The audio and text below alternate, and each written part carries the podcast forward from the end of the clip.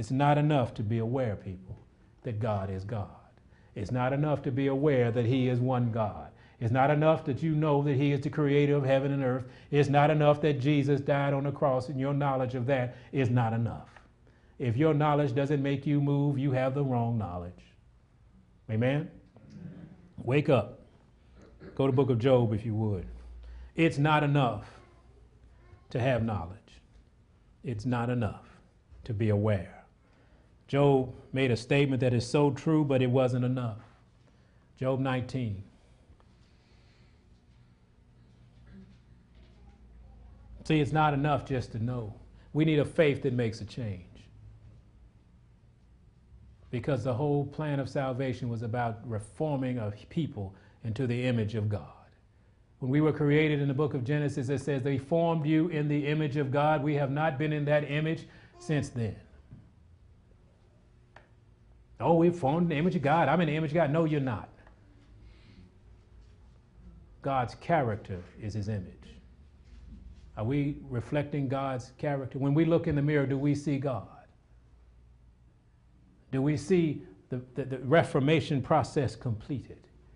Do we see a person that follows the Lamb wherever he goes?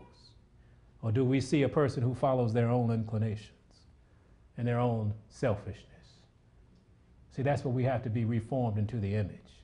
And it takes a faith like this to make a change and to be reformed. Because Job knew something, but it wasn't enough. He, he made a statement in Job 19, verse 25. He said, For I know that my Redeemer liveth. Don't you know your Redeemer lives? And that he shall stand in the, at the latter day upon the earth. We are convinced of that, aren't we? It's not enough. Because if you really knew that, you'd move upon that. Because if, if our Redeemer liveth, we believe what? Do you believe in a Redeemer? Yes. Who is our Redeemer? Jesus. You believe that, don't you? Yes. Now, with that redemption means reformation. Because if we didn't have to be reformed as a human species, he wouldn't have come down to have to be our Redeemer. So being redeemed is not enough. We've been redeemed. Now what? That faith that makes a change. Go back to Matthew, Matthew chapter 8. That faith is going to make a change in us. And we're telling us this, God is telling us this this morning because we're about to make this change. And it's going to take the faith that, uh, that Rahab had. We are about to do something, all of us individually and collectively, we are about to do something that's so different from what we're used to. And God says, You need the faith that makes a change in order to pull this off.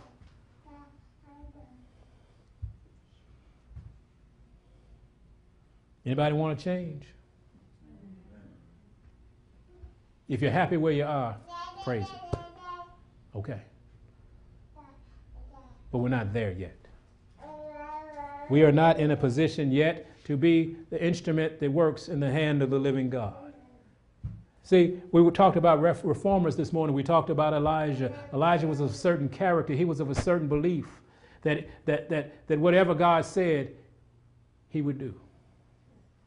When he, when he walked into the king's palace unannounced, he had already walked into the king's palace. The king was already with him. Your Redeemer that we claim was already with him. He had already given his heart to him. And so he would have him to go in strange places. He would have him to go in dangerous places because he did not fear, because his Redeemer liveth. And he knew that if, my, if I claim the Redeemer, I must claim the responsibility of being obedient. I must be reformed into the image of the living God. This is what we're at. This is where we're going. And you ought to be happy and you ought to say, Hallelujah, thank the Lord for picking me to do this. Thank you for taking the time to tune us in today. We pray that you've been blessed by the word. If you would like more of these sermons, please check us out on our YouTube page, download our podcast, and like and share us on Facebook and Twitter. May God bless you today and forevermore.